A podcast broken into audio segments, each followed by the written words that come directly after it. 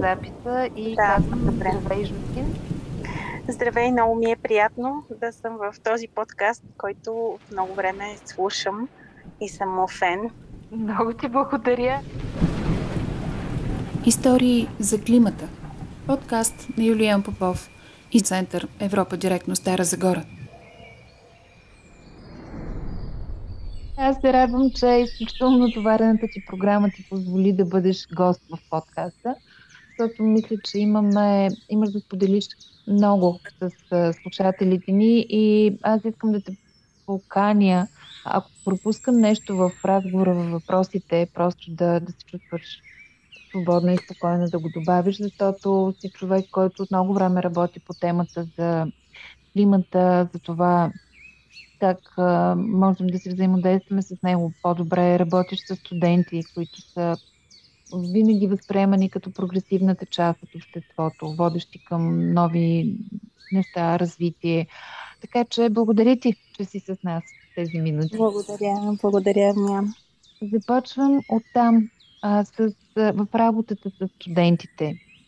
Виждаш ли от тяхна страна заинтересованост, ангажираност по темата с климатичните промени, без разбира се да уточним, че не става въпрос за хора, които са климатологи или въобще нещо конкретно свързано като наука с климат. Точно така, аз преподавам на студенти, които се занимават, ще се занимават с комуникации, с журналистика и с пиар, с маркетинг. И тъй като преподавам вече повече от 15 години, ми прави впечатление промяната в дойде ново поколение, както и ние всички, които активно се занимаваме по тази тема от години, очаквахме и се надявахме, че ще стане. Дойде поколение, за което темата за климатичните промени вече не е странна, не е плашеща, не е нова, а изключително важна. Аз наистина в задачите, които ги давам към студентите и темите, дискусиите, които правим, много често поставям темата под различен ракурс – и виждам как тези същества млади са наистина така напълно наясно или до голяма степен наясно какво се случва и търсят сами за себе си решения, виждат а, така удивителните, с които къде по-често, къде по-рядко темата излиза и в медиите, и в общественото пространство. И това е обнадеждаващо, макар че нали, ние самите знаем, като хора, които сме малко по-навътре в темата, че няма много време и че трябва да се действа много бързо. Но все пак тези млади хора, факта, че те вече отчитат, осъзнават климатичните промени, че те то вече това не е промени, това е климатичната криза, която стартира. Много обнадеждаващо. Надявам се да намерят пътища и те заедно с нас. Да, доста по-творческите, доста по-необременени, освен ако ние не, не продължаваме да ги обременяваме с а, фалшиви новини и е. дезинформация. Но като заговорихме за комуникациите, за маркетинга, ти се занимаваш активно извън преподавателската дейност и с комуникации, с а, маркетинг, онлайн маркетинг. Излезе една книга за подкастите, подкастовете. Да. Не знам точно как се казва да. правилно на български. Нова думичка. Но какво могат да направят, особено онлайн комуникациите? Живеем в наистина една а, много променена, особено след covid среда и за правене на бизнес. Промениха се бизнес моделите, Facebook, Twitter, Instagram, промениха страшно много начина, по който ние комуникираме помежду нас и като човешки същества. Как всичко това, нали, ако нас няма в социалните медии, все едно ни няма, все едно не сме на тази земя. И, и, и как всичко това влияе върху комуникацията на темата с климата? От твоя гледна точка. Да, според мен, а, разбира се, че социалните мрежи, интернет, дигиталните комуникации са нож с две остриета, и конкретно и по темата за климатичната криза, защото от една страна позволяват много бързо да достигат а, важните събития да достигат до всички хора по всички точки от света. Самия COVID показа колко малко място е целият свят и как само за, в рамките на няколко месеца всички страни са засегнати. И даде всъщност една реална, така, малко по-близка до реалността преценка на хората, които преди това си мислиха, аз съм далече и това не ме касае. Всъщност всички сме в един геол, в едно малко село живеем Така че дигитални комуникации много, много помагат. Разбира се, да пътуват добрите послания, да пътуват важните случки, сушат в Европа от това лято, например, реките пресъхналите, пожари на различни места, гори, различните подобни феномени, които все по-често се случват и ще се случват в бъдеще. От друга страна, разбира се, съществува и немалка заплаха през всички тези канали за комуникация, защото те са много лесни за проникване от страна на дезинформатори, умишлено, които искат да всяват и къде е паника, къде е дезинформация, къде да успокоят хората, че всичко е наред и че това е голяма измама. И всъщност тази пропаганда, тя работи и използва силата на социалните мрежи също в своя полза. Именно заради това и трябва всички хора, които са пряко ангажирани с темата за климата и климатичната криза, да си дадем сметка, че трябва да се научим да комуникираме точно както тези, които правят контрапропаганда. Нали? Тоест, тази пропаганда, която току-що се шири, че няма климатична криза, да, да успяваме да отстоиме и да проникваме по, през същите механизми, да достигаме повече до хората, защото е факт, че а, всички, които използват пропагандната машина, те са доста наясно, те са изпипали инструмента с десетилетия и просто сега се възползват от силата на социалните мрежи, докато ние или сме по-неуверени в един момент, или пък сме прекалено радикални, а пък mm-hmm. радикалните мнения хората не искат да ги слушат. Да, и всъщност това и харесвам. Много бързо. Да, много бързо. Затова и харесвам вашия подкаст, защото така се опитва да намери златна среда и не, не е крайно радикален винаги. Може би, защото а... и аз не обичам радикализма като проява в каквато и да е сфера.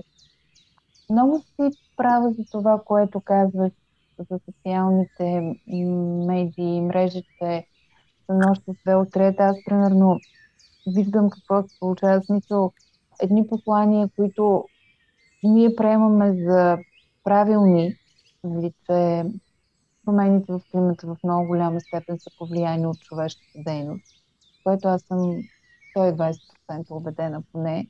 Имах възможност, миналата седмица бях в НАСА, имах 3 часови срещи и посещения, имах възможност да бъда и в центъра на Слънцето, в смисъл образно казано.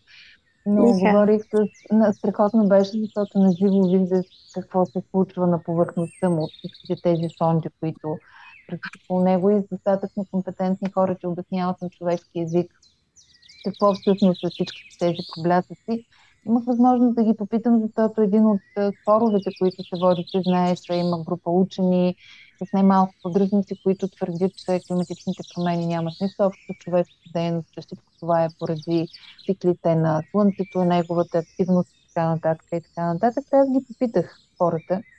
Това, което те ми отговориха, е отговор, който в някаква степен очаквах, е, че не можем да държим само Слънцето отговорно за това, което се случва, защото парниковите газови де-факто са много по-близо до нас и много повече влияят на ниво микроклимат, това, което и ти каза, всички сме в един геол.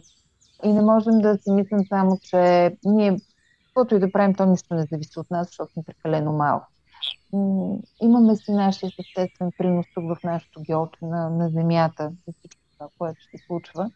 И когато говорим за информацията и дезинформацията в социалните медии, как един професионалист като теб да може ли да ни даде съвет как да се ориентираме? Давам ти пример, защо питам.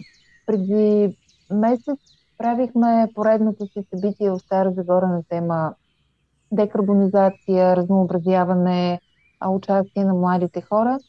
И един от колегите журналисти, който бяхме поканили от групата Истината за Марица да има различни мнения, в смисъл искаме да чуем и другите гледни точки, не да се говорим в нас балон, който не стига до другите.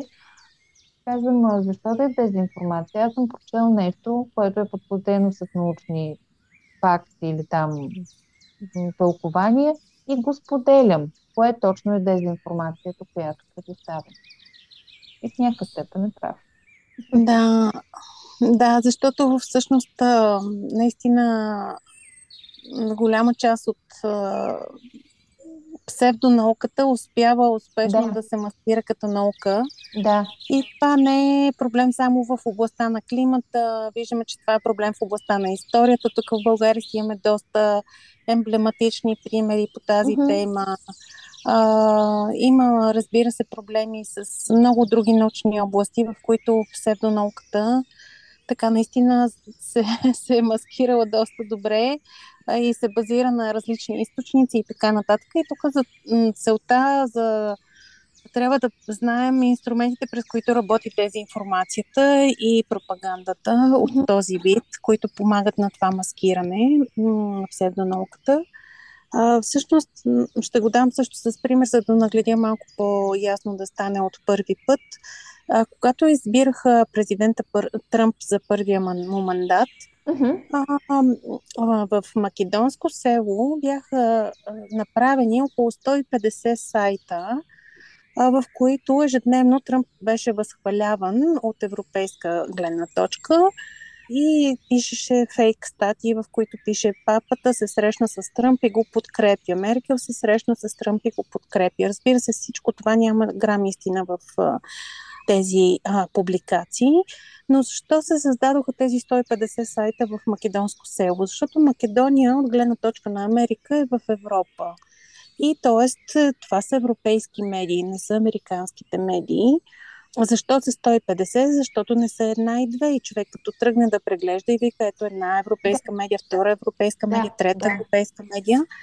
И защо в македонско село, а не в българско село? Ами защото Македония не е член на Европейски съюз и там няма регулациите, които имаме тук, където ако от тук се създаваше нещо подобно, разбира се, това е също заплащане, тук нямаше да може да проработи. Веднага ще, ще има служби, които да реагират, докато там все още няма механиката това да се случи. И това беше при първия избор на Тръмп, при избора на Тръмп за президент.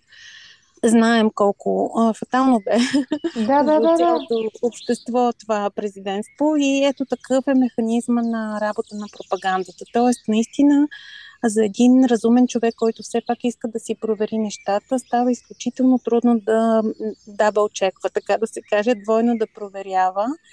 И моят съвет към всички разумни същества, разумни хора, хората сме разумни същества, е да не мързелуваме и да не споделяме така лековато всякаква информация в интернет. Разбира се, не само за климата, тук говорим и за COVID и за всякакви, да, а, дори за история, неща, нали, да. за важните неща да проверяваме двойно и да си имаме източници, на които да се вярва. Лошата истина е за България, че в момента около 75-80% от медиите в България, да не кажем малко повече, са превзети медии. Тоест са медии, които много лесно обслужват именно пропагандната машина и дали, къде срещу заплащане или поради други причини а, публикуват всякаква невярна информация по всички тези теми, които а, споменахме и много други. А, в този ред на мисли, нали, човек, когато в България, трябва да е още по-критичен а, към източниците на информация специално ако говорим за климата и климатичните промени, и климатичната криза, нека гоним и следиме официалните източници за това.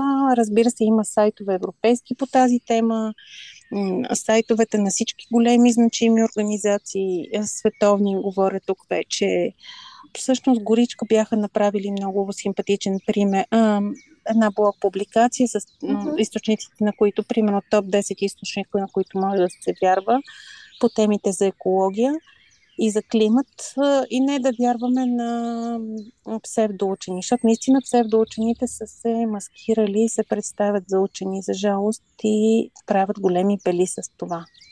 Слушам те и си мисля, че наистина ще става все по-трудно и по-трудно да, да достигаме до някаква по-истинна информация. Не само за климата, както каза, и за много, и по много други теми, които са ни важни. Да, спомням си какво беше и с а, истерията, и с COVID, и с вакцините. Спомняме си Тръмп, аз а, трябва да си кажа, че Капитолия все още, все още е в процес на ремонт там, където беше атаката. Да, да. да под нището си стои. М- очевидно ще отнеме повече време. Аз даже мисля, че е възможно нарочно да стои, защото това беше много голям урок за всички нас. Uh-huh. че е възможно да се случи, така че аз да. бих препоръчала ремонта чисто комуникационно да се проточи. Ами, вероятно има и така. Да не го забравим. Да, да. защото забравим. всъщност ние сме хора и като забравим нещо и позволяваме отново да се случи, Много както бързо. в случая с войната, например, да, също. Да, да, да. А, така да, че да. по отношение на това, че медиите са превзети, за съжаление, аз не знам кое е първото, кое е второто, но за България се говори в международен план за превзетата държава. И виждаме, че медиите имат много сериозна роля, която могат да играят в тази посока. Сега, от друга страна, а, да, стана въпрос за пари, но имам чувство, че понякога и на, на съвсем а, отговорните медии не им достигат ресурси и хора, които да работят толкова в детайли и понякога и те се подвеждат, че сама даде пример за тези 150 сайта. Ако аз проверя 10 сайта, които ми кажете най-съща информация, вие ще я приема за истина, в крайна сметка. А, да, това е другия се. сериозен проблем. А да те попитам за подкаста, подкастите, те могат ли да имат принос в подобна комуникация с по-широки групи? И там, вероятно, също стои тази опасност да се започне с подкасти, които факто имат да. насоченост. Разбира се, подкастите са много хубав инструмент, през който достигаме именно до младата аудитория и затова се радвам, че на тема климат вече има, освен вашия, който така е първи и емблематичен, има поне още два-три на тема климат и екология въобще, което е хубаво а, за български язик говорим и за българската аудитория. Да. Разбира се, че е възможно също да се появят а, и контра а, теми, каквито вероятно не липсват всъщност, защото си има консервативни хора, които си пишат а, с консервативните възгледи, скептичната гледна точка спрямо нашите теми. Но за България за момента, тъй като това не е печеливш бизнес точно. Все още, а, да. Напротив, да, все още. За момент мисля, че сме далеч от а, това да имаме подобни подкасти, но за света е факт, че тъй като все пак те се правят доста повече от млади хора, за сега така разумната гледна точка в подкастите по тема климат надделява което е добра новина uh-huh. и именно показва също, че младите хора са много по- сензитивни към темата, много по-отворени и много по- с а, а, така, интерес. Не само следят, а и съм, според мен, и в по-голяма готовност да действат, отколкото по-възрастното поколение. Казвам го като представител на това по-възрастно поколение, за съжаление. Не, не, не. А, ние сме цялото поколение. В смисъл Добре. това, което Добре. е моста между младостта и мъдростта. Нека така да, да го определим. Добре, добре, нека е така. Да, но подкастите са много-много важни и според мен именно защото те са значително по-нишови като медии, позволяват да има и малко по-радикални, които да са само за тази много силна фенска група, да има и по-така широко скроени пак по тема климат, както е вашия, да има и още по-широко скроени, които са основно по тема екология, но все пак нали, артикулират и темата климат в през екология, така че добра новина е, че имаме подкаст и въобще дигитално пространство. То е само в полза, надявам се. Вярвам. И аз се надявам и вярвам, всъщност това беше една от причините а, да, да стартираме този подкаст, защото особено за региона на Стара Загора темата е изключително чувствителна, защото тя прилива и в а, социални, така е, да. социалното измерение много съществено. От друга страна, ти знаеш, че човечеството е малко по-трудно като цяло да. за настроено за промени, макар че колкото да му е трудно, те го връхлитат от всякъде, особено напоследък. Изключително бързо. Наистина започнахме да живеем повече дигитално. Пазарим дигитално, банкираме дигитално, комуникираме Всичко дигитално. правим, да. да учим, да. учим дигитално, преглеждаме да. се на лекар дигитално. Да, всичко. Още не се женим дигитално, между другото, и не се развеждаме дигитално. Не, не е много ясно. да, и това не е много ясно. А, но наистина това е една от промените, много ясно показваща, че не можем да стоим на старото и да, защото така сме свикнали, сме се окопали и, и да отказваме прогреса и развитието.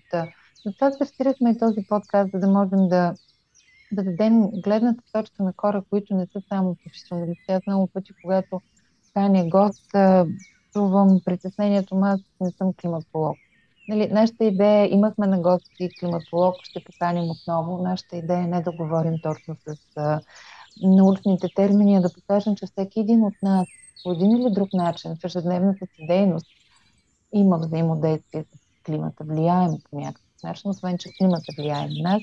И в този ред на мисля стигам до любимия ми въпрос. Твоите три лични климатични цели. О, моите три лични климатични цели, аз от а, години всъщност много... Ние компостираме от дома. Uh-huh.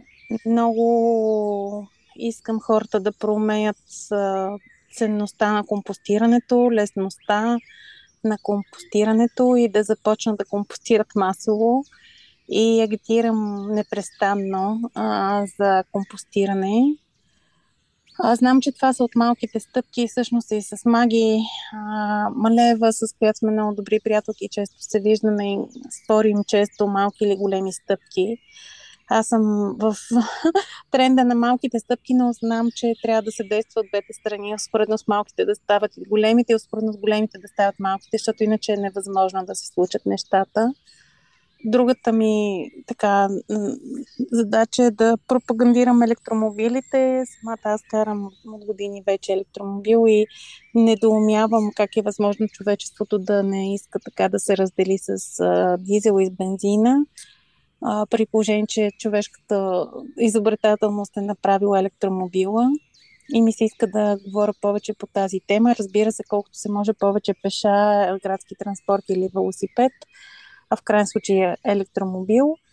И а, другото е повече хора, не казвам зелени в парламента, но повече хора с зелено мисленен и тип визионери в управлението на България и на света а, защото мисля, че липсва визионерство от една страна, защото ако имаме визионери, ще има хора, които да тръгнат след тях. ако са достатъчно убедителни, така ще, те ще повлекат напред. Мисля, че все още сме, се намираме в криза на на лидерство. на лидерство, да, в, в тази област. Разбира се, имахме, имахме Грета, казвам го леко в минало време, защото това, което тя направи, беше невероятно. Тя продължава, но вече трябва да се мине на друго ниво и трябва да има друг тип лидерство тук вече. Политическо. Много по-политическо, отговорно. много по-решително и отговорно, но всъщност, нали, за да имаме такива лидери в парламентите, европейския или българския, трябва да имаме такива хора, които компостират и карат електромобили, например, или велосипеди. Тоест, искам да кажа, че това са взаимосвързани процеси и точно за това и държа на малките стъпки, защото просто ако се появи човек като Грета Тунберг в нашия парламент, той ще бъде маргинализиран много лесно. Ако сред хората няма достатъчно осъзнати хора, които да разберат, че това е пътя. Аз не знам дали не трябва Грета, за да видим, че хора, които имат по-прогресивно мислене, са маргинализирани в обществото ни и в политиката ни. А, но ще ти дам пример за малките и за големите стъпки, защото те наистина се приливат а, една в друга. Озоновата дупка. Един много сериозен пример, който, проблем, който имахме на Земята, който надали би могъл да бъде решен, ако нямаше наистина политики, не казвам политически, а политиките до някакви свързани с политически решения в тази посока, да бъдат забранени определени производства, а, да бъдат забранени определени методи на използване, като аерозолите и така нататък. В момента ситуацията е много, много, много, много по-добра. Тоест, проблема е овладян. Това от първи от източниците в нас разбрах, защото питах.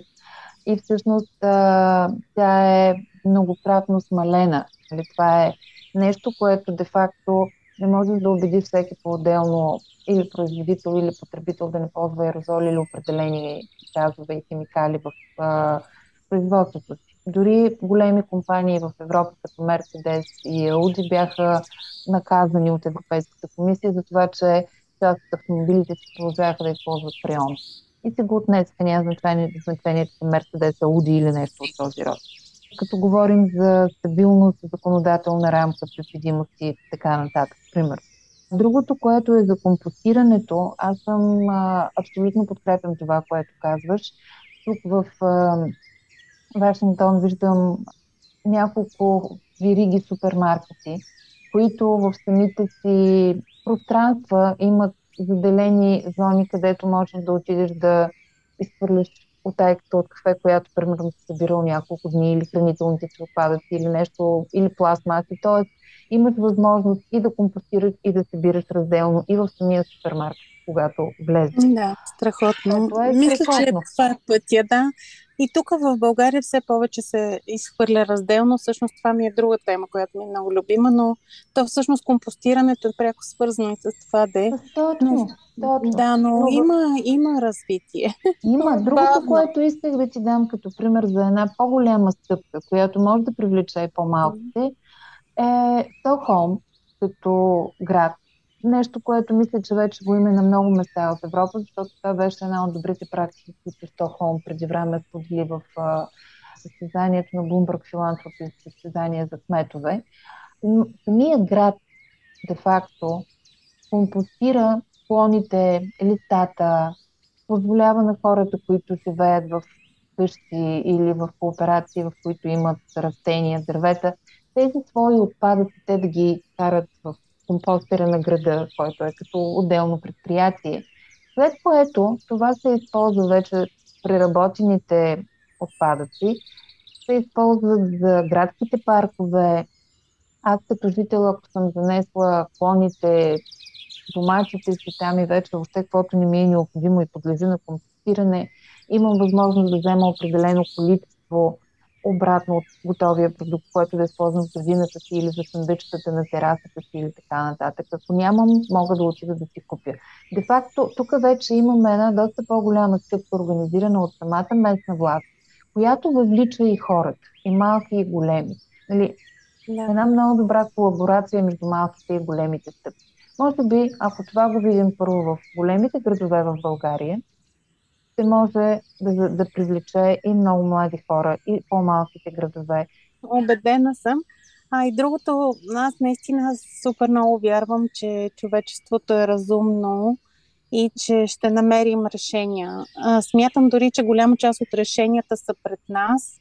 Просто тази инерция на хилядолетна експлуатация на природния ресурс и приемането му като безкрайна даденост а, ни пречи но съм убедена, че в идните едно, две, до, максимум до три десетилетия, тук до към хоризонт 20, 40, 20, 50, ще сме намерили решения. Разбира се, цената, която ще платим, ще е висока, защото на много места, както и с животинските видове, така и с биологичните, няма да успеем да се справим, но също вярвам в силата на живота, че след това ще може да се регенерира и да, и някои от нещата да се възвърнат към своята красота, каквато е била преди. Много оптимистично завършваме. Благодаря ти за което. По тази толкова щекотлива тема, един оптимистичен завършек винаги е добре дошъл. Благодаря ти за това, което сподели с нас. Пожелавам ти много успехи в работа с студентите и ти се радвам за тази възможност да работиш с млади хора. Благодаря и аз. разположение като екип за съвместни инициативи които да бъдат полезни за всички. С радост. Чуйте историите на известни и не толкова известни българи всеки четвъртък в YouTube и на Facebook страницата на Европа Директно Стара Загора.